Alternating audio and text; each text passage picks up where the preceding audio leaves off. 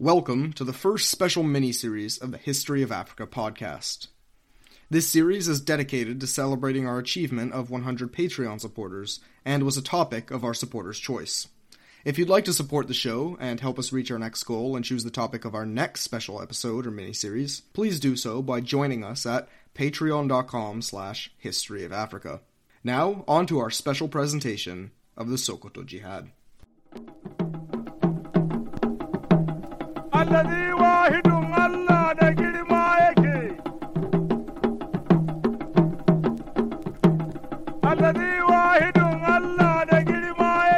Jihad is a word which is simultaneously incredibly easy and incredibly difficult to define.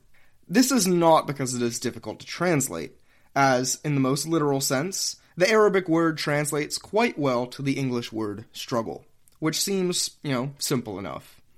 And in many cases, the term jihad is used in a nearly identical manner. One of the most commonly cited hadith, or sayings of the Prophet Muhammad, is that the greatest jihad is the jihad against one's own passions. While the exact authenticity of this hadith is sometimes debated, the sentiment it expresses reflects well the attitude of mainline Islamic scholarship towards the meaning of jihad. In the writings of Muslim philosophers and scholars, many have spilled endless ink pondering the ideal response to Jihad al Akbar, the greater jihad, the inner turmoil to fight your negative impulses and do what's right. There also exists Jihad al Qalam, or the struggle of the pen, sometimes also translated as the struggle of words. The need to act and speak honestly, and to spread the lifestyle of Islam through rhetoric. But let's be honest for a minute. That is almost certainly not the connotation that you, or I, or basically anyone else listening associates with the term jihad. Sometimes, when let's say politically infamous groups make use of certain terminology, the word becomes undeniably and irrevocably attached to that group in common discourse. Similarly to jihad, the German word Führer is an innocent term that means nothing more than leader.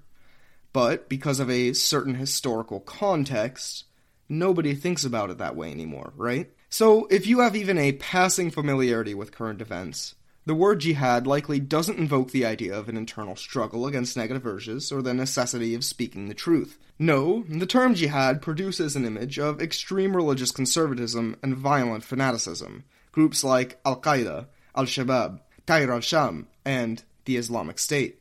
In fact, this association has become so prevalent that many people will incorrectly translate the term jihad not as struggle, but as holy war. And while translating jihad exclusively as holy war might not be accurate, the association between the concept of struggle and holy war is not entirely off base historically. Jihad bisayf, or the struggle of the sword, did not refer to any ordinary clash, raid, or war between Muslims and non Muslims. No, it referred specifically to a divinely ordained war. A war between a Muslim power and a non Muslim power to extract tribute, defeat a rival, or capture an important city could not be considered a jihad. In practice, the term struggle of the sword was rarely invoked unless the local ulama, or religious class, designated a war to be righteous. The modern idea of jihadism as an ideology associated with extremist, typically non state actors emerged in the mid 20th century. And, much like how other events in the mid 20th century gave Führer a negative connotation in the English language, so too has the rise of these groups cemented the concept of jihad as an idea associated with Islamic extremism. Perhaps nowhere in the Islamic world, however, has the concept of struggle by the sword been so historically significant as in Sahelian West Africa. In the 18th and 19th centuries, as Europe was undergoing its own so called Age of Revolution, Sahelian West Africa was also undergoing a period of immense and rapid change. In this period, a series of political and religious movements swept across Sahelian West Africa. One movement, the so called Sokoto Jihad, would prove particularly consequential in Sahelian history, being on the short list of the most consequential events in the history of West Africa more generally, and arguably in human history altogether. The movement was an earthquake, completely upending and transforming the landscape of Sahelian political, economic, social, and religious lives, and with aftershocks continuing to be felt to this day. And, as with any other historical development undergoing such immense impact, the legacy of the Sokoto Jihad is far from uncontested. Even the name, Sokoto Jihad, is a matter of controversy, with some scholars preferring the term Sokoto Revolution. In this mini season of the History of Africa podcast, we will not only explore the events, trends, and controversies of the Sokoto Jihad, but also seek to resolve how the monumentous event should be remembered. Is the Sokoto Jihad the ideological ancestor of the violent jihadist movements in contemporary West Africa, such as Boko Haram or Nusrat al Islam? Or rather, do the Sokoto Revolution's leaders belong on the pantheon of great historical revolutionaries, alongside names like Jefferson, Bolivar, Nkrumah, Sun Yat sen, Mao, Lenin, and Robespierre? Or, better yet, are we committing folly by even trying to shoehorn this event into this dichotomy of terrorist or revolutionary in the first place? Do the events of the Sokoto Jihad demand reevaluation without needless and fallacious comparison to completely distinct phenomena? Keep these questions in mind as, without further ado, we dive into the history of the Sokoto Jihad.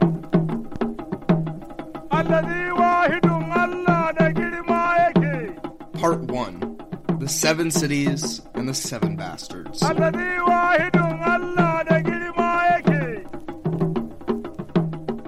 Setting of the great historical drama of the Sokoto Jihad is Kasar Hausa, a region that exists in the borderland around the modern countries of Nigeria, Chad, and Niger. The name of the region is derived from the majority ethnic group in the area, the Hausa, with Kasar Hausa meaning Hausa country. So, before we begin to interrogate the historical circumstances and legacy of the Sokoto Jihad, we need to understand the setting in which it took place. The early history of the Hausa people is a complicated one. While popular stereotypes of Africa paint the continent as illiterate before European colonization, this is certainly not the case in Kasar Hausa, nor is it really true for a good portion of the African continent more generally, but that's another story. But while later periods of Hausa history are narrated by mostly reliable written chronicles, the region's early history is largely steeped in unreliable, semi mythological traditions. The most famous retelling of Hausa ethnogenesis comes from the legend of Bayajida. The legend differs in many details from town to town, but the various versions of the story share a similar enough overall narrative. The most commonly known version of the story is that recorded by Alassane Abdurrahman, the court historian of the Emirate of Daura. Our story begins at an unspecific point in the far distant past. A group of Canaanites in the modern day countries of Israel and Palestine decided to leave their homeland in the Near East. First, they moved into Egypt, where they mingled and integrated into the local Egyptian society. But after being disturbed by a series of violent uprisings and social collapse, the Canaanites were forced to flee in multiple directions. Some dispersed south into Cush and Ethiopia, while others fled west into Libya. Furthermore, this westward traveling group itself split into two, with one half staying in Libya and North Africa, while the other crossed the Sahara Desert and populated the Sahel. The ancestors of the Hausa represented the last of these migrations, moving from the western Sahel into the area that would become Kasar Hausa. There they set up Sohonbirni, the first major city. Curiously, the ancestral Hausa lived in a matriarchal society. The men of the cities and villages were too busy farming and hunting, so naturally, the responsibility of things like government fell to the women. And even more unusually, the woman who was granted the title of queen was expected to never marry or have children, as the queen was far too pure for sexual activity. Our legend then flashes forward to the 9th century AD. The ancestral Hausa are ruled by a woman named Daurama. For reasons not specified, Daurama sought to move her capital away from the old city of Sohon Birni, and began to look for a site where she could establish a new home of her own. One day, Daurama stumbled across the site of an old well, infested by an enormous serpent. Daurama believed that the presence of the snake had to be a sign, that her ancestors were telling her that this is where they'd settled in the past. So she decided that this site was to be the location of her new city. Naming the town Daura after a shortened version of her own name, the city soon grew into the largest and most important settlement in the area. At first, the people were confused and challenged by the snake in the well. He was very protective of his property, and whenever they tried to take water, he would lash out at the people and bite them. But one day, the very thirsty inhabitants of Daura decided to sing a song to the snake. The snake, enjoying the song, decided to sing back, agreeing that he would let the people pass to get water, but only if they vowed to only get it on Fridays. So every Friday the people would come to the well, and both the people and the snake grew familiar with this schedule. Eventually, the people grew so used to the serpent that they decided to give him a name Sarki, or King. Apart from his restriction of the town's only well water, Sarki would also occasionally slither out of the well to terrorize the people of Daura whenever he felt like. The serpent would only retreat from his attacks when he was satisfied with a series of songs, dances, and sacrifices. And this peculiar lifestyle is just how things went in Daura. That is, until a mysterious traveler arrived in the city. Going by the name of Abu Yazid, the man was an Arab prince from the city of Baghdad, located in modern day Iraq. The prince had been forced to flee from his home city after Baghdad was besieged and conquered by a neighboring mysterious evil queen. The prince had once been set to rule his home city, but his plans were suddenly interrupted when Baghdad was besieged and conquered by a mysterious evil queen. Accompanied only by his wife, a few dozen loyal soldiers, and a small band of slaves, the prince made the grueling trek across the Sahara. After a long and arduous journey through the hazardous desert, Abu Yazid finally arrived in civilization. He had come to Ngazargamo, the capital city of the greatest kingdom in the eastern Sahel, the Empire of Kanem. At first, things went well enough. The king of Kanem was pleased with the new villager, and even offered Yazid his daughter's hand in marriage, an offer which the prince accepted. But when rumor got out that Yazid was involved with a plan to assassinate and overthrow the king, the prince was forced to flee in the middle of the night with his new wife and a single slave. From Kanem, he fled south, stopping at a blacksmith along the way to purchase a new sword, before continuing on his journey with no particular destination in mind. The prince wandered through the wilderness, with only the will of God to guide him. Eventually, he was brought to the fledgling city of Daura. We'll be back after a quick break. How are University of Notre Dame faculty and students working to be a force for good in the world? Listen to Notre Dame stories to find out. Through expert interviews and captivating stories, listeners gain an inside perspective on the global and domestic challenges the university is working to solve. Subscribe to Notre Dame Stories wherever you get your podcasts.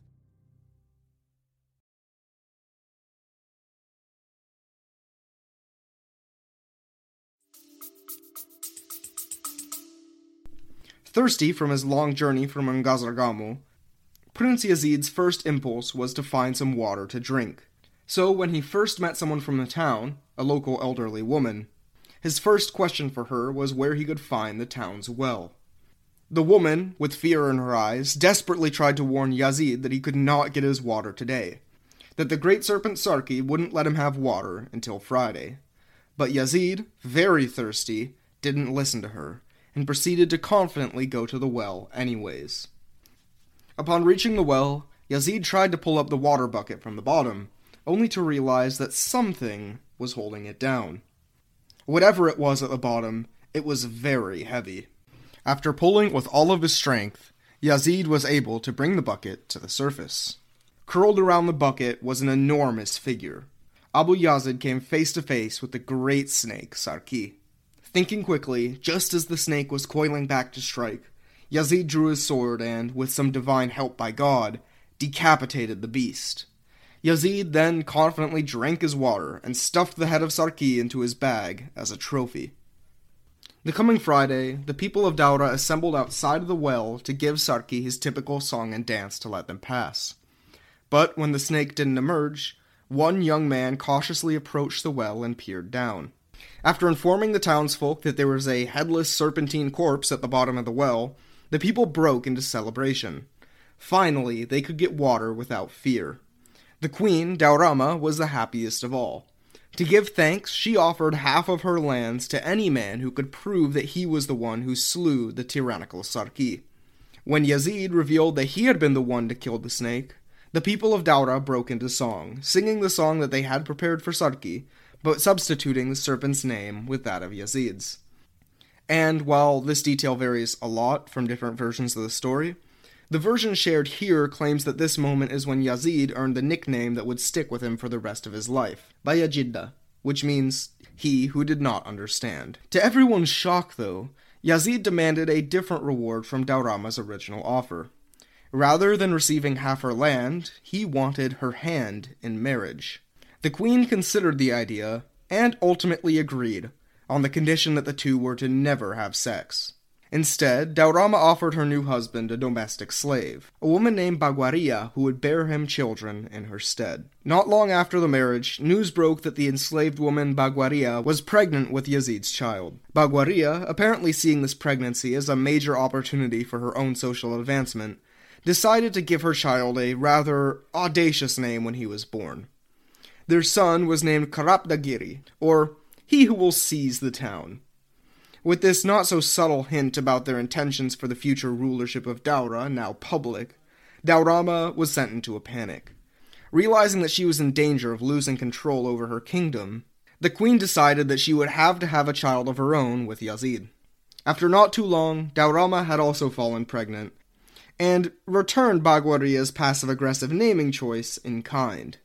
Daurama named her newborn son Bawo, roughly meaning give it back. Decades later, after Daurama, Yazid, and Baguaria had all since passed away, Bawo was crowned as the new king of Daura. This marked the end of the tradition of female rulers in Kasar Hausa and instituted a long history of patriarchal rule. Baguaria's son would never see the throne, but rather than killing his political rival, Bawo instead kept his half brother around as a court magician, who would perform and lead rituals on Bawo's behalf. Both Bawo and Karapdegiri would go on to have many important children. Bawo would sire five sons, each of whom would go on to found an important city of their own. Joining them was the only son that Yazid had sired with that princess from Kanem. Remember her? Alongside Daura, these six cities would go on to become the most important urban centers in northern Nigeria.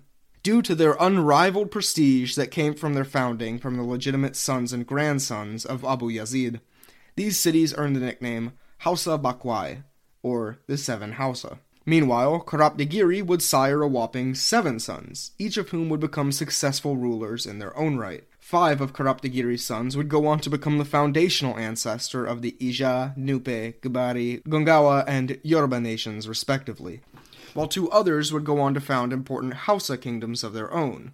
Kebbi, and Zamfara. Due to their descent from Karapdegiri, the son of a slave woman, these nations and cities were labeled derisively as the Banza Bakwai, or Seven Bastards. And that, according to the legend of Bayajidda, is where the Hausa and their neighbors come from.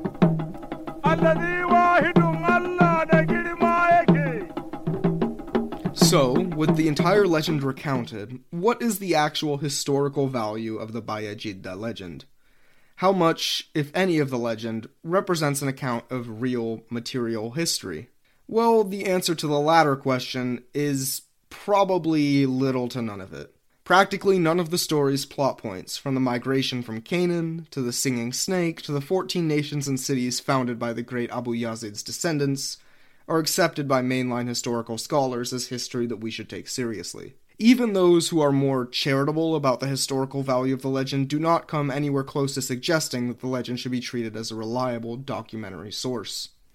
Rather, the historical community generally views the Bayajidda legend in a similar light to other pseudo historical mythological tales, such as England's Arthurian legend, Ethiopia's Kebra Nagast, China's Three Sovereigns and Five Emperors, or the Aeneid of ancient Rome.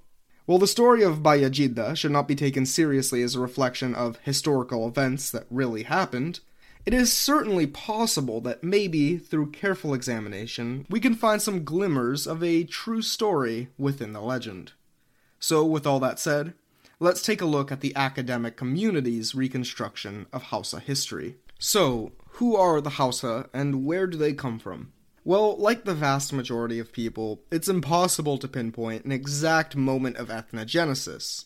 After all, the process of forming a cultural identity is a slow and gradual one that takes place usually over hundreds, if not thousands, of years. Based on genetic and linguistic evidence, the current working theory is that the Hausa people originated from a group of nomadic people called the Proto Chadic, who arrived in the area of modern northern Nigeria, Chad, and Niger from somewhere in the southern Sahara sometime between 9000 and 6000 BC. These people would be the ancestors of not only the Hausa, but of all the people who speak languages in the Chadic family, including Bura, Kamwe, Ngas, and many, many more. Soon after their arrival, these Proto Chadic people encountered a small population of sedentary farming settlements, whose material culture mirrored that of other Neolithic cultures throughout West Africa. These two groups gradually assimilated together into a single group, who anthropologists call the Proto Hausa, or ancestors of the modern Hausa people. These Proto Hausa peoples would be further influenced by interactions with two major groups. The Kanuri people, aka one of the people of the famous Kanem Empire, significantly influenced the Hausa culture and language. Modern Hausa contains many Kanuri loanwords, for example, while genetic evidence suggests a great deal of familial intermixing between the two groups. There is one more influential group that we need to introduce, though, a group which may not only help us put the pieces together to understand the true history behind the legend of Bayajidda, but also the introduction of the religion that would become so central to Hausa identity. In the year 943 AD, on the other side of the Sahara, a battle was raging. At the time, North Africa was inhabited primarily by the various Amazigh peoples. The Amazigh, more commonly known by their epithet Berber, are the indigenous peoples of North Africa. Centuries prior, North Africa had been one of the earliest conquests of the Islamic Caliphate, leading to the introduction of Arab culture and the Islamic religion to the area. Now, this whole situation was very, very complicated and worthy of a podcast season all its own. But to vastly, vastly oversimplify, the vast majority of Amazigh peoples eventually adopted the Islamic faith and some elements of Arab culture to varying degrees such as names and inheritance rights, while in other ways preserving much of their unique North African heritage. In the 10th century, most of North Africa was ruled by the Fatimid Caliphate. In the 10th century, most of North Africa was ruled by a state called the Fatimid Caliphate. But not everyone was happy with their rule. Notably, there was one Amazigh religious scholar who was very unhappy with the Fatimids. His name was Abu Yazid. And yes, that name should be ringing a lot of bells right now. Yazid, the son of a wealthy trans Saharan merchant and a West African woman, was born in the West African city of Gao around 883 AD before moving north with his father. As a young man, Abu Yazid spent a great deal of time studying the Islamic faith, particularly from a minority sect that was very popular in parts of North Africa known as Ibadism. Abu Yazid would eventually begin calling for the overthrow of the Fatimids, and attracted a great deal of very devoted support, with many of his supporters even viewing him as the new Messiah. Yazid and his followers launched their attack against the Fatimids, and even had some early success, but after nearly a decade of fighting, Yazid and his followers were eventually defeated by their Fatimid enemies. Yazid was killed, and his remaining followers were either imprisoned or exiled. Okay, so what exactly does this have to do with the Hausa? Well, according to some historians, the answer is a lot. A hypothesis first posited by the famous historian of West Africa, H.R. Palmer, claims that Bayajida, or the Abu Yazid of Hausa legend, is in fact a folk memory of events linked to Abu Yazid, the Amazigh religious leader, and his revolt against the Fatimids. According to Palmer and later supporters of the hypothesis, a group of Yazid's most loyal followers and supporters chose to flee south of the Sahara after their leader was killed. First, they arrived in Kanem, before moving on to Kasar Hausa. Palmer believes that the legend of Bayajidda should be viewed not as real history, but as a sort of historical metaphor for real history. Bayajidda, killing the snake, represents the Amazigh arrivals overthrowing the pre Islamic kings and their power structures. After all, snakes are a widely used motif in West African traditional religions. And, in the legend, Daurama even believes the snake to be a religious sign, a sign that her ancestors had settled the land in the past. Which seems to imply that, in the legend, snakes did hold some kind of important religious symbolism for the Hausa. The myth also seemingly mirrors a similar tale among the Soninke people on the other side of the Sahel. In the Soninke legend, a great hero kills a tyrannical snake that lives in a well which is also widely interpreted by scholars to be a metaphor for the introduction of Islam to the Soninke. So, the killing of Sarki is a metaphor for refugees who had followed Abu Yazid fleeing into Kasar Hausa, introducing the Islamic faith, and killing the snake of pre Islamic Hausa religion. The part of the story where Abu Yazid establishes a patrilineal system of inheritance also makes sense. Amazigh inheritance laws are patrilineal, so it would make sense that the predominantly Amazigh refugees would support moving to a new system of inheritance that aligned more with their cultural perceptions.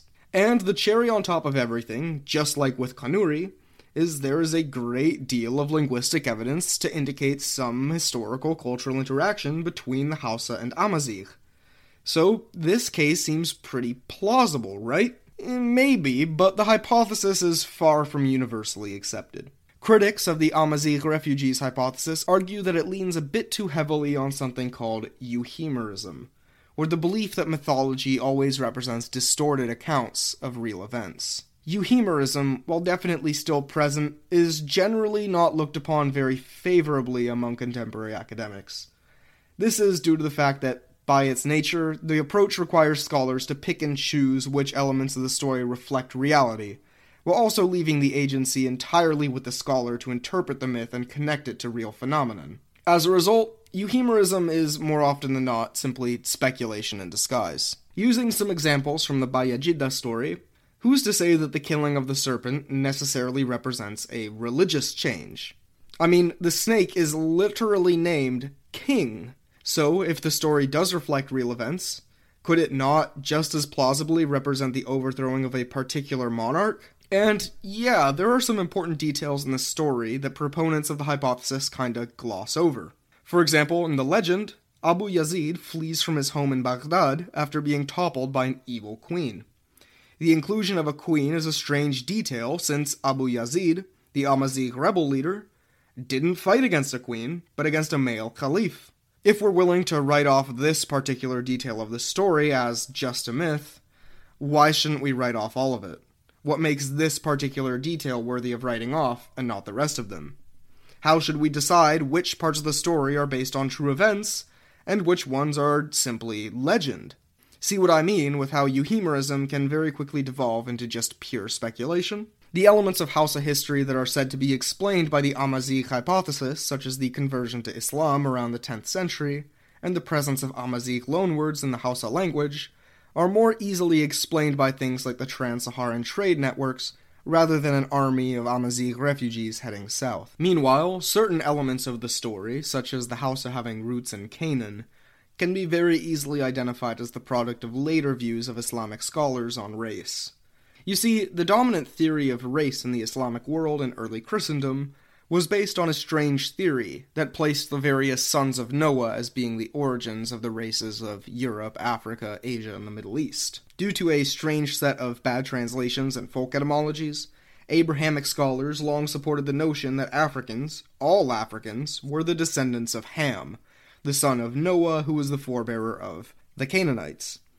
The story of the Hamites migrating out of Canaan and spreading throughout Africa conforms very well to the legend of Bayajidda, which implies that this element of the story was introduced by later generations of Islamic scholars who were familiar with the idea that Africans were all descended from Hamites. It's also worth noting that this idea of Africans as the descendants of Ham was also used to justify a lot of discrimination against Amazigh and other African peoples through the allegation that the Canaanites were cursed by God. So here's my view on the matter, and one that I will espouse going forward. I think the hypothesis that the legend of Bayajidda has some roots in real events, particularly the revolt of Abu Yazid, is certainly plausible. But it lacks the specific evidence necessary to move it from the realm of plausibility into the realm of likelihood. Maybe some written records will be discovered that explicitly say that many of Yazid's followers fled south into the Sahara, or maybe some evidence will emerge that Ibadi Islam, the sect that Yazid adhered to, became widespread in northern Nigeria around this time. But until then, the legend of Bayajida is a legend, though still very much an important part of understanding Hausa culture and history. So, Bayajida legend aside, let's look at the history and civilization of Kasar Hausa, so we can begin understanding the setting of this epic story.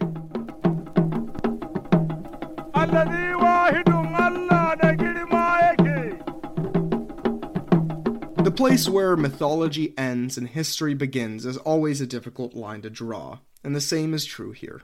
With that said, though, scholarship on Hausa history generally ends the mythic period sometime in the late 1300s.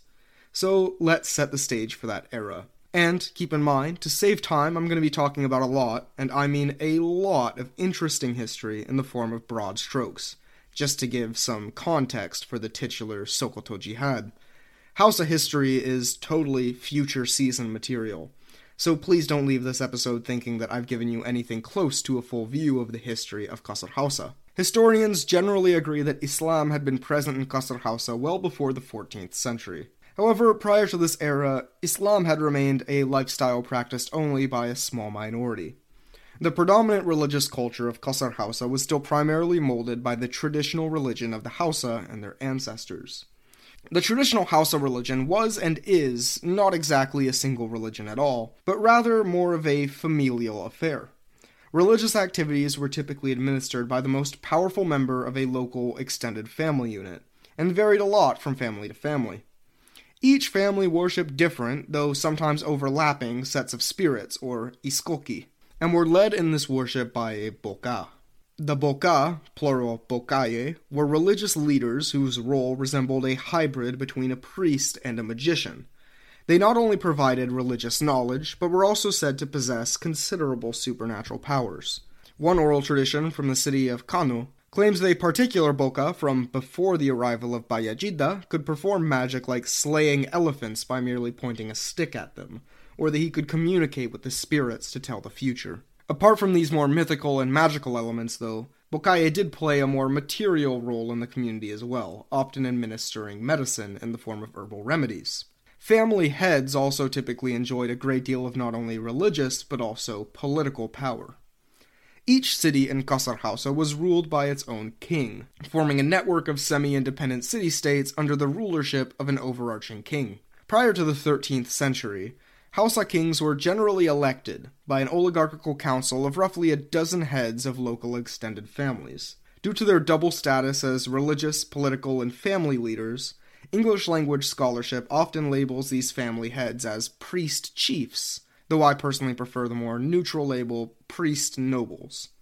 These priest nobles elected the king from a short list of viable heirs for the position of king, exercised influence over the king's ability to make laws, and even potentially had the power to, at times, remove unpopular kings, though this last power is a matter of considerable historical debate. One of the oldest Hausa cities, Kano, was run in this manner. But in the earliest documented instance of what would become a trend in Hausa history, the political status quo in Kano shifted dramatically in the late 14th century. The shift in politics of Kano revolved around the rule of a young Sarki of Kano, a man named Yaji. To make a long and interesting story short, Yaji was born into a period of political chaos in his city. His father, the old king, was a fairly devoted Muslim in a time when this was pretty rare in Kasar Hausa, and he sought to make his city resemble socially other Islamic kingdoms. He tried to convince the city's non Muslim inhabitants to pay jizya, a special tax that Muslim states charge non Muslim residents in exchange for waiver from military service. After some resistance to the tax, the non Muslim residents were forced to relent after the king threatened to burn down a great tree that the non Muslims viewed as sacred. Although he did compromise, choosing to appoint some of the unhappy non Muslim leaders to the city's council to get them a bit more on his good side. However, and we're not sure if this is connected to the king's religious practices or just a coincidence, the king was soon after murdered by his brother. Some scholars believe that the two factors were connected, as the brothers' seven year long reign was marked by an unbroken peace between the Muslim monarchy and non Muslim nobility. Sarki Yaji inherited the throne of Kano seven years after his father's assassination. Almost immediately, he showed an ambition to expand his own power and influence over the nobility. Early in his reign, Yaji won several victorious battles against neighboring towns and villages, expanding Kano's influence further beyond the city walls. But the biggest turning point of his reign occurred when a group of traveling Soninke people arrived in his court. The Soninke, who are most famous as the ethnic group who most likely formed the basis of the famous Ghana Empire of Antiquity, had adopted Islam for quite a while now, and as a result, possessed a more orthodox Islamic outlook than the majority of even officially Muslim Hausa. Yaji's visitors had studied the Quran. They were educated in Islamic legal thought and philosophy, and possessed extensive knowledge of Orthodox Islamic practice.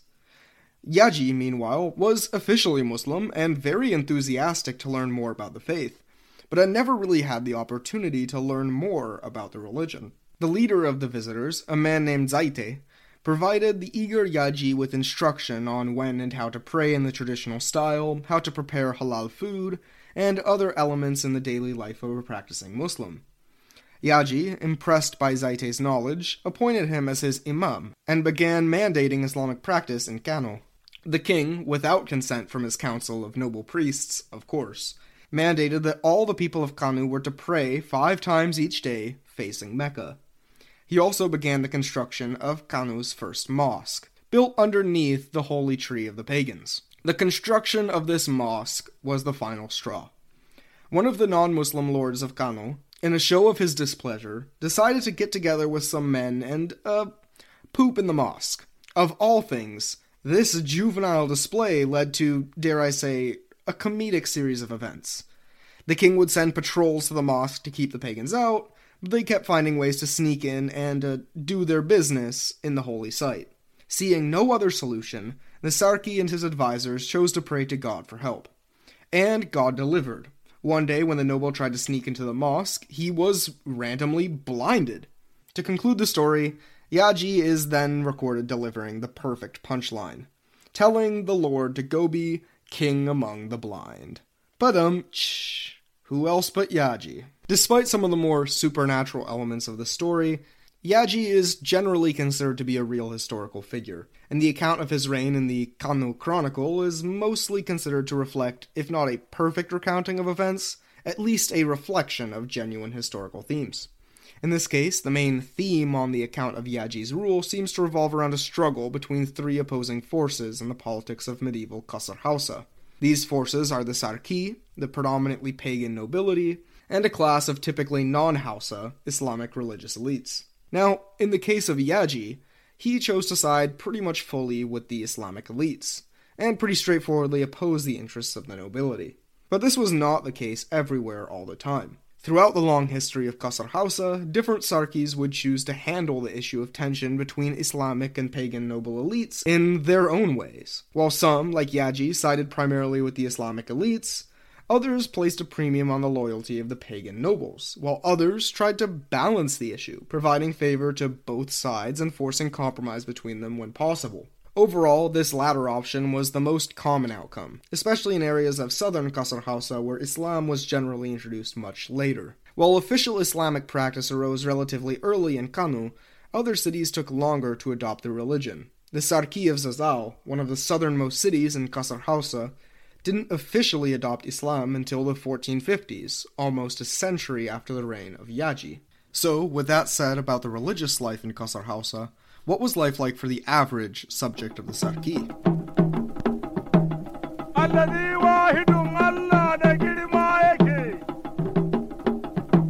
Life in medieval Kasar Hausa was not defined by a strict urban rural dichotomy. When it came to the size and purpose of land, the Hausa believed in 17 distinct categories of land development. And don't worry, we're not going to go over all 17, but just a select few of the most important.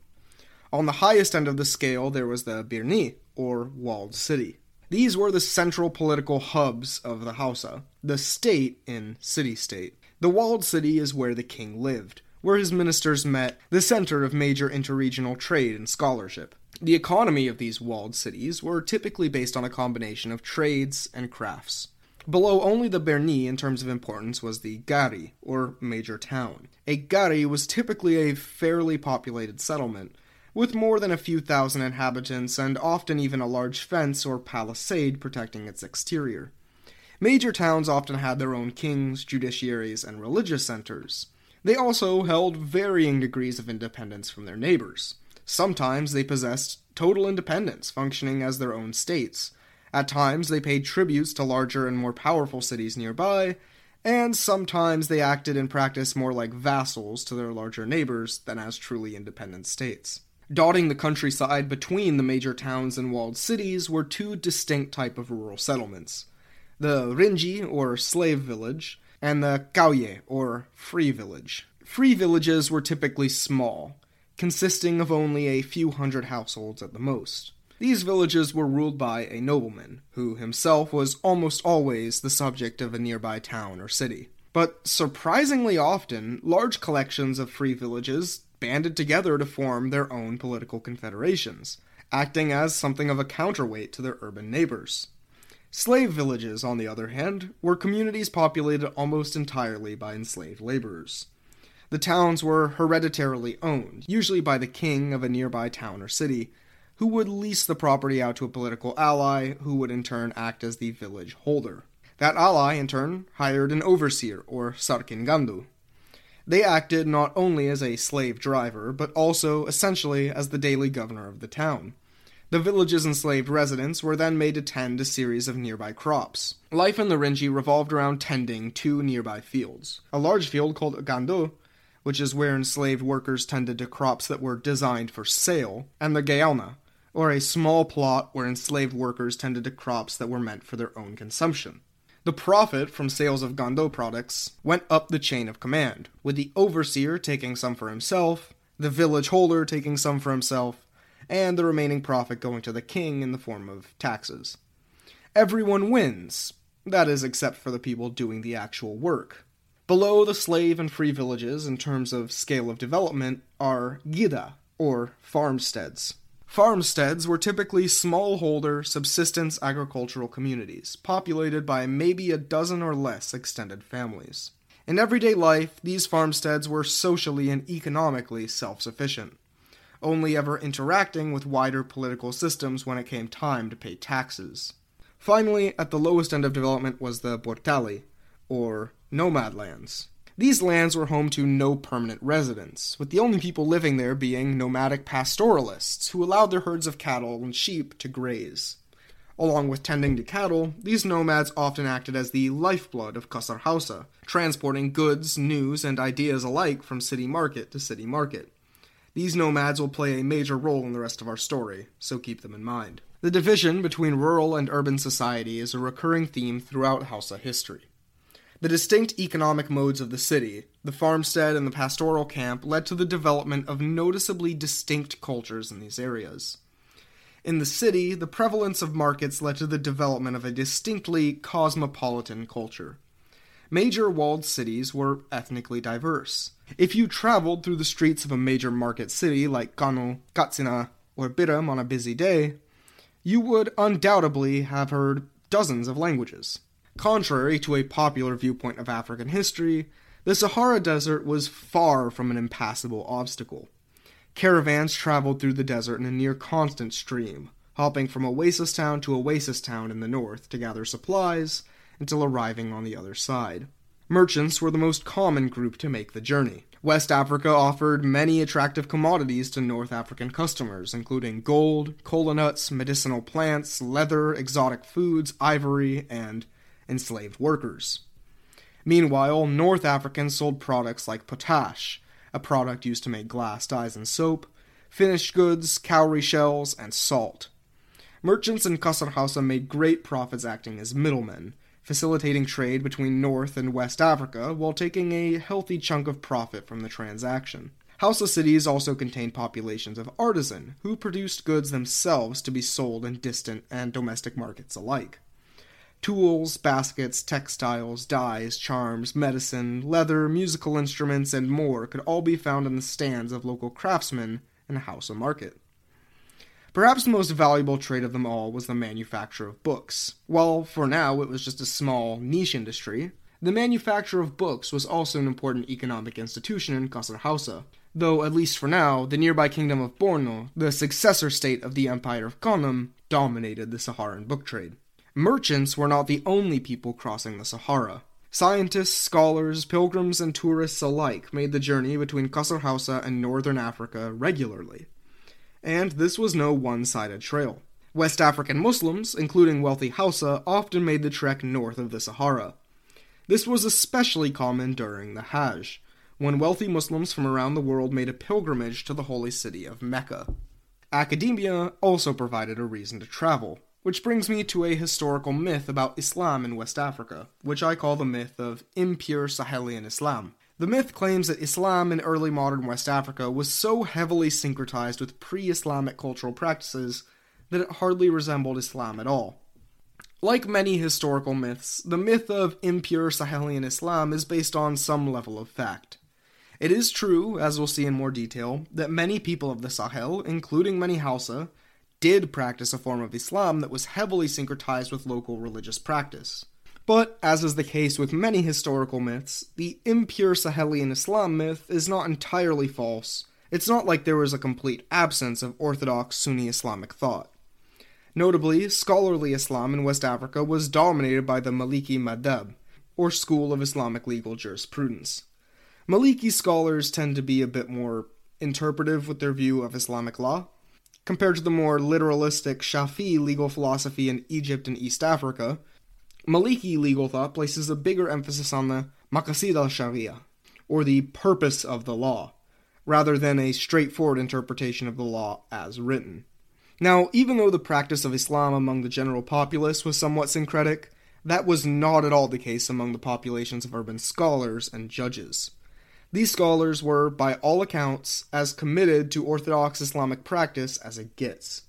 They studied texts written by mainline Islamic scholars, usually from the Maliki legal tradition, and often expressed outward disapproval of the more syncretized elements of their nation's Islamic practice. They labeled syncretic Islam as bid'ah, a term that in Islamic religious studies roughly corresponds to the concept of heresy or harmful religious innovation. The Islamic scholarly tradition in the Sahel was also geographically diverse. Today, the best known center of West African medieval scholasticism is the city of Timbuktu. But starting in the 15th century, the Hausa city of Kano quickly developed into a prominent academic center in its own right equaling and sometimes even surpassing the intellectual prestige of Timbuktu. Other cities, like Katsina, also became notable for their scholarship in the Islamic tradition. In short, while many people did practice syncretized Islam in Kasar Hausa, there did also exist an indigenous scholarly class worth considering. As I said earlier, cities in Kasar were by no means ethnically and culturally homogenous. And one of the significant minority groups within the region was the aforementioned pastoralist nomads. These people are the Fulbe, though you might have heard of them under other names. In English, they are often called Fulani, coming from the Hausa language name for their people. French speakers might have heard of them under the name Peul, deriving from the Jollof name for their culture. The fact that Jollof and Hausa, two languages from opposite sides of the Sahel, are used for different names for the Fulbe is quite telling about the geographic distribution of the Fulbe population. The Fulbe people's ethnogenesis is generally traced back to the region of northern Senegal and southern Mauritania. These ancestral Fulbe lived a life that would become entrenched as the traditional Fulbe lifestyle nomadic pastoralism. The history of pastoralism in West Africa began around 10,000 years ago. In Europe and Asia, the Ice Age was coming to an end.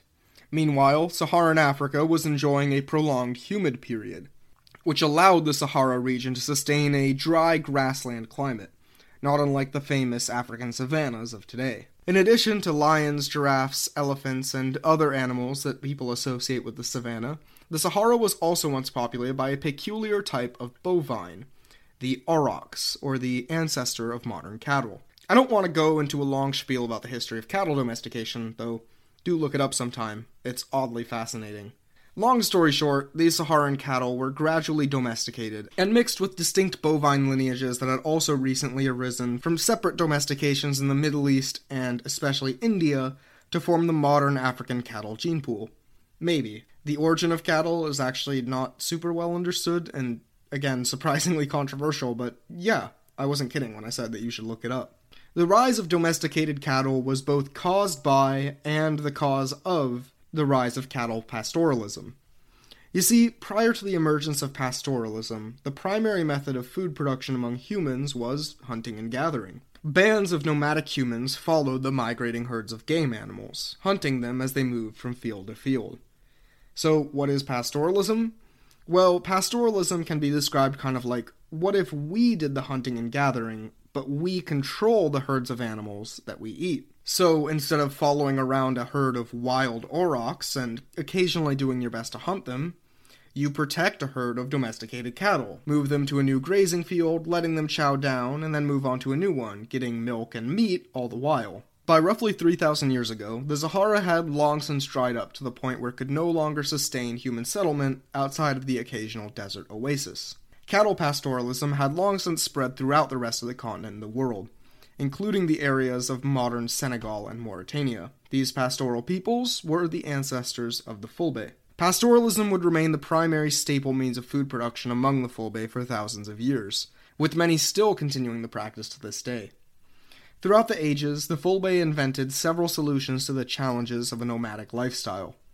Rather than living in settled permanent towns, Fulbe nomads lived in a type of improvised structure called a bukkaru. These were small, yurt like structures that used thatched mats that were balanced between wooden supports to provide shelter from the elements. Bukkarus could be disassembled in just a few dozen minutes and reassembled in little more than an hour by an experienced herdsman. Over time, the Fulbe would also gradually breed new types of cattle, better suited to the semi arid environment of the Sahel. The Fulani cattle, as they would come to be known, were renowned for their unusual combination of drought resistance, heat resistance, and high milk production. Fulbe social institutions also adapted to the pastoral lifestyle. One instance of this is Habbayana, a practice in which one person will loan another person a fertile cow. And it's truly a loan. The cow was not to be beaten or injured in any way, much less killed. Then, when that cow has calves, those calves belong to the loanee, and the adult cow goes back to the original owner. Think of it as the pastoral version of a nice little interest free loan to help your friend's business get off the ground. Like many other nomadic peoples around the world, the Fulbe quickly developed an association not only with pastoral herding, but also with trade. Since pastoralists like the Fulbe frequently migrated long distances between the many series of pastures to keep their cows fed, it was a certainty that they passed by multiple settled sedentary agricultural villages along the way. This meant that the Fulbe could easily take a short detour, buy some goods from the people in town, and then transport them elsewhere to resell for a nice little profit, with very little extra effort on their part. Through a combination of their position on the northern fringes of the Sahel and their nomadic, semi mercantile lifestyle, it was inevitable that the Fulbe came into a great deal of contact with the Islamic peoples from their north, namely the Amazigh. The contact with the Amazigh, combined with their system of inheritance, allowed the Islamic faith to spread incredibly quickly among Fulbe nomads. You see, unlike most of their neighbors, the Fulbe most likely practiced a patrilineal system of inheritance even before the introduction of the Islamic faith. And believe me when I say that this is much more important than it sounds. You see, the adoption of the Islamic faith is typically coupled with the adoption of a few important shared cultural customs, one of which is the adoption of the Islamic system of patrilineal inheritance. Now, this was no big deal to the Fulbe, they were already doing that anyways, so like, who cares? But if you were in a society with matrilineal inheritance, this change was a potential deal breaker. Shifting around how inheritance worked could potentially threaten your future power and wealth if you were an elite in that society. Remember the Bayajidda epic? Well, one important detail of the story is that in the process of introducing Islam to Daura, Abu Yazid also destroyed the matrilineal inheritance system. So, while the Fulbe adopted the Islamic faith with haste and enthusiasm, most of their matrilineal neighbors were more skeptical. Pretty soon after their initial introduction to the faith, Islam became an institution thoroughly woven into the lives and culture of the Fulbe people. Particularly, the Fulbe, due to the early introduction and spread of Islam, were renowned for their adherence to a more recognizable orthodox form of Sunni Islam. As I said earlier, this was not necessarily unique to the Fulbe, but what made it more unusual was that this practice of Orthodox Islam, that resembled more what was practiced in North Africa or the Middle East, was not contained to a minority of scholars and wealthy Islamic nobles, but rather was also the norm among common herdsmen. Unfortunately, Fulbe history is going to have to be sidelined a little bit too. Again, this is an interesting topic, one that I promise we've not seen the last of on this show, but to keep it moving, let's just wrap things up quickly. And as always, I heavily, heavily encourage you to read up on these topics if you're interested. And somewhere in northern Senegal and southern Mauritania, Arab documents make reference to a kingdom of Takrur. What role they played in the system, whether the Fulbe were the rulers, a subjugated people, or somewhere in between, is not known. Well, we know that this kingdom was eventually subjugated by the Empire of Wagadu, also known as the Kingdom of Ghana. And after that kingdom collapsed, the region of northern Senegal existed largely as the fringe territories of the famous Mali Empire. Then, starting around the 15th century, Fulbe history changed forever. In a long, gradual process that continues to this day, the expanding Sahara Desert began exerting pressure on the lifestyle of Fulbe nomads. Many of the shrublands in northern Senegal gradually became drier and drier, to the point where they didn't grow enough to provide food for the Fulbe herds. So, massive populations of Fulbe were forced to migrate in many directions. Many went south into the areas of eastern Senegal and southern Mali, and even some as far south as Fouta Djallon, a highland plateau in modern Guinea. Each group has their own fascinating story that runs somewhat parallel to that of Sokoto, but sadly, we can't get into it here. Meanwhile, the most important migration for our purposes went east, dispersing throughout northern Nigeria, Niger, and even as far east as the modern countries of North and South Sudan. The descendants of this gradual eastern migration will serve as the focus for the rest of our show. Unlike with other ethnic groups, where you can at least somewhat confidently map out which vague areas of the world are home to a large group of that people, you can't look at a map of, say, Nigeria, point, and say, this is the part where the Fulbe live. Not only did most of the Fulbe maintain their pastoral nomadic lifestyle, meaning that they didn't really reliably live in any one place, period, but as recent migrants to such a large area, they were essentially guaranteed to be the minority wherever they went. You might have noticed that I used a bit of a weasel word in that last statement, that most Fulbe maintained the pastoral lifestyle. Well, not all of them did. You see, moving east did help the Fulbe escape the encroaching Sahara sands, but, well, there's a reason they hadn't moved there before. Cattle need grazing land, lots of it, preferably in uninterrupted trails that cattle can realistically traverse. In the eastern Sahel, including Kasar Hausa, most land that fits this description was either already developed into farmland or surrounded by areas developed into farmland. While there was plenty of empty grassland, perfect for grazing, it was dispersed in a way that it was impossible for pastoralists to reach without cutting through some agrarian settlements and this is where conflicts are born. Put yourself in the shoes of the pastoralist here. This herd of cattle represents your entire livelihood. Without it, you and your entire extended family will starve and die slowly and painfully. So you're going to have to move the cows around so they can eat. You try to pass through a local farmstead, but one of the local people kills a few of your cows, putting you and your family's security at risk. But think about it from the farmer's perspective, too. This field of beans or millet or whatever you're growing represents your livelihood too. Without it, you and your entire family will starve and die painfully. Suddenly, a bunch of random dudes you don't know appear with an army of cattle that trample over a bunch of your crops and maybe eat some of them too. So you're understandably upset and kill some of this guy's cows to tell him to back off and go somewhere else. Now, this isn't really a situation with a good guy or a bad guy, just two people doing what they gotta do to protect their livelihoods but that doesn't really matter. Not only in West Africa, but really every part of the world where pastoralists and settled agriculturalists coexist in large numbers, conflicts like these happen. Many Fulbe chose to adapt to a new lifestyle. The thriving economies in the cities of Kasar Hausa offered great opportunities for Fulbe to serve in more specialized urban roles. Well, in an economic region on the scale of Kasar Hausa, there was a big need not only for people to carry goods from city to city, city to town, and village to city, but also for businessmen to coordinate and dispatch these complex webs of supply and demand. And then there's the mosques and universities. Throughout the world, there's kind of a stereotypical view of nomads as rural simpletons, people who are too focused on their herds to have time to read, study, or think about complex matters. In the Sahel, this couldn't be further from the truth.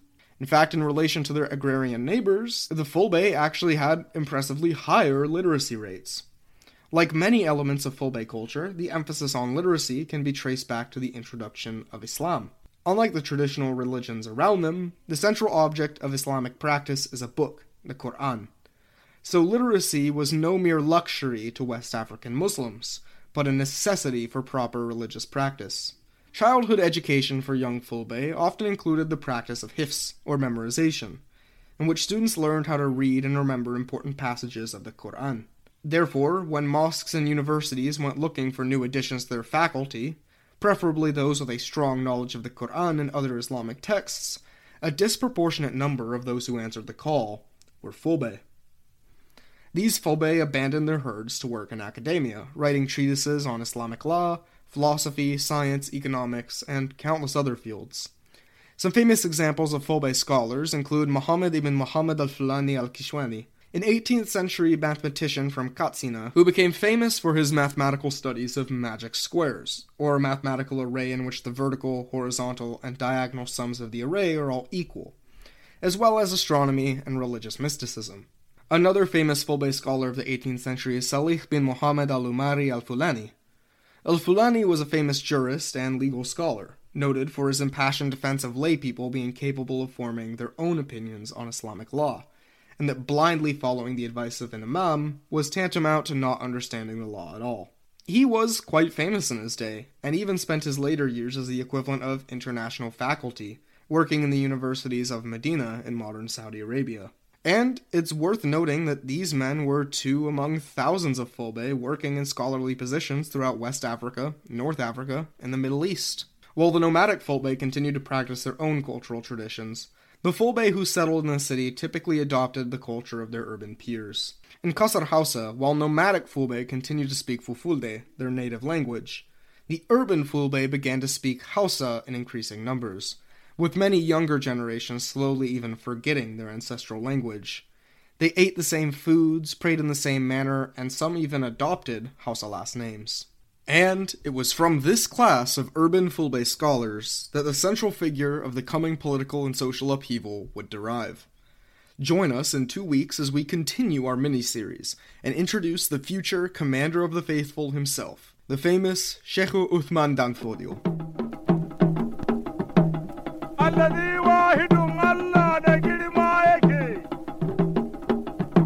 As stated earlier, this episode was dedicated to and brought to you by our patrons on Patreon. Many people support the show, and among the top supporters of the show are the following Naomi Kanakia, Io Fogbamie, Morgan Blackmore, Sarah Penza, Tobias Tungland, Dimitri, Emmanuel Zaudi, Alexander Travis, BB Milliam, Conrad Schwenke, Travis Bell, Johnny Knowles, Ose Kwame, Godfrey Sebelabie, Diz RH, Evan Edwards, Pascal Nwokocha, Joe Maxwell, Nkechi Nwabudike, Sheyun Olaron Timain, Kwajo Amankwa, Douglas Harder, and Edward Bolton, among others. Thank you all for supporting the show. It really means a lot.